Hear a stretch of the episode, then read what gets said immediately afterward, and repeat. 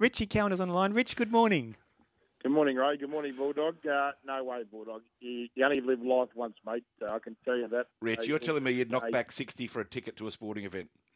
If it was something that I dreamt about and wanted to be there, there's not a hope in the world I'd take it. You've been to the Masters, Rich, or No, I haven't, Ray. Yeah, I, uh, that's my when I was bucket young, list. I dreamt about it, but I hit the Mm. ball far too many times. yeah, that's my bucket list to try and get there one year. And and Rich, before we get into, into racing, there's a couple of things I did want to talk to you about. But um, our talk topic today is um, you might have just heard with Glenn is um, sporting personalities you love to hate, but a pure box office, and you can't help but watch them. Is there is there one that stands out for you, Rich?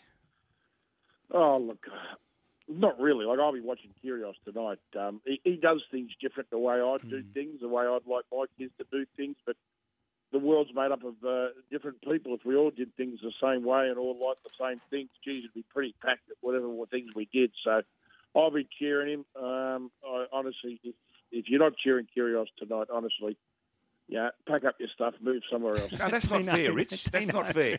I think you have a right, just because he's Australian, that doesn't guarantee that I have to cheer for him. If I don't particularly like him, I don't have to cheer for him. But I think it's unfair for you to say that I'm unpatriotic or whoever doesn't cheer for him is unpatriotic.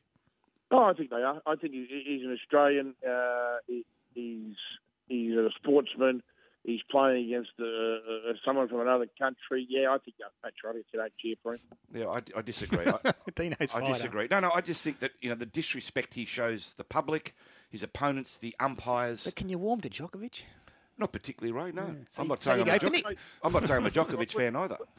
We've got arrogant people at every sport. Yeah. We had a bloke the other night call a, a referee a cheating bastard. Uh, we're going to cheer for him uh, when he's playing uh, Melbourne Storm. People are still going to cheer for him. Everyone's done something different. Oh, Turn it up, Bulldog, mate. Come on, you're an Aussie. You're cheering for Kyrgios tonight, mate. Honestly, pack up, pack up your stuff, move away. Yeah, go Nick. Hey, Rich, I did want to ask you about um, the South Grafton Cup, and I'll preface it by saying that today's race has created a lot of uh, controversy. Um, indeed, some people are saying what's happening is killing country racing, and, and to me, the debate's gone way down the wrong track because South Grafton Cup is one of the qualifiers for this new race, Dino, called the Big Dance, which is $2 million. It's run on Melbourne Cup Day at Randwick. This race was not designed for country only horses. It was designed basically to, I think, Rich, tell me if I'm wrong, to potentially attract probably Group 2, probably Group 3 level horses to that big race um, at Randwick on Cup Day. For country racing, so many things have been introduced in recent years, like the Country Championship Series, the Cosi Kosciuszko, the highways, showcase meetings, Rich. Um, a lot's been done for country racing. Perhaps this concept needs a bit of tinkering, but to say because there's all these city horses in the South Grafton Cup today, the whole thing's skewed and is killing country racing, I think is over the top. Oh, I think I, I, I couldn't agree with you more. I think it's misjudged and misunderstood. Um, Racing New South Wales tried a concept, and it was it was mainly uh, uh, devised this concept to help um, country communities. It was um, for to attract the big name stables, the good horses, the big jockeys to country areas to help turnover, to help wagering, which then supplies the turnover for 52 weeks of the year. We, there's no doubt, and I can tell you um, without speaking out of school, that the Trainers Association uh, come up with some different ideas, and we've been um, chatting with Peter V'landys and Graham Hinton and uh, Ben Dunn and the team at Race New Wales how we can still tinker things. Mm. But I think to, to come out and just uh, pot the, the, the whole concept of the big dance and what it's done for these races is, I think, naive and, and probably ignorant. We're, we're getting more money put into racing, into prize money in for the trainers, for the jockeys, for the participants, for the owners. So it, you can't be uh, you're a little bit selfish if you're potting that idea. The one thing is, I do agree, we need a little bit of a tinkering, but like the South Grafton Cup, the the meeting there today at, the South Grafton Cup is usually a, a, nothing meeting without being disrespectful. Mm. Yeah, um, the South Grafton Cup is usually just you know uh, a moderate event. Maybe we're going to come up with an idea, Ray, where there's another race on the card, but That's the key. what yeah. it does is Mm. these meetings are getting notoriety, getting publicity. The Mm. turnover is incredible. Yes, there needs to be a little bit of tinkering, but uh, let's just calm the farm, come back. It's a wonderful concept uh, and it's very exciting.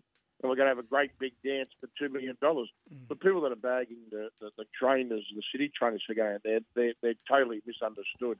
For the simple fact of the matter is that every trainer's got owners. Their owners, their owners. Imagine, imagine if like, and Chris Waller didn't go to the first lot of the races, or did neither did John O'Shea, or neither did Annabel Neasham. Imagine if they got to Randwick and there was a two million dollar race and you didn't have a runner. The, your owner says, "Why didn't we go in it?" Correct. Oh, yeah. oh, I, I didn't want to go out there.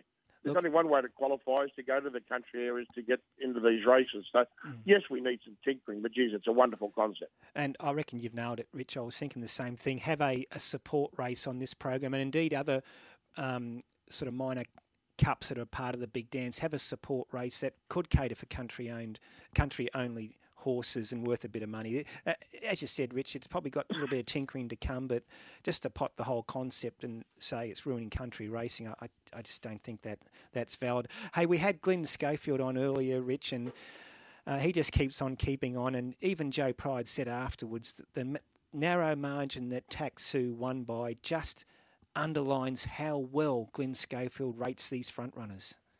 Yeah, that's that's Glenn's forte. There's no doubt. And the other horse you mentioned, Cole Crusher, as well, didn't they? Uh, yeah, the only thing that was surprised yesterday was Taxu. Geez, it was friendless in the betting. Yeah. It just kept drifting and drifting and drifting. But uh, look, JoJo was a man. Was a huge run, but they come for that Victorian horse, uh, didn't they? Uh, Chief Altoni down the bottom, and uh, Bulldog. You'd like this, I can tell you. Nine out of ten times the Melbourne form, it just don't hold up, champion.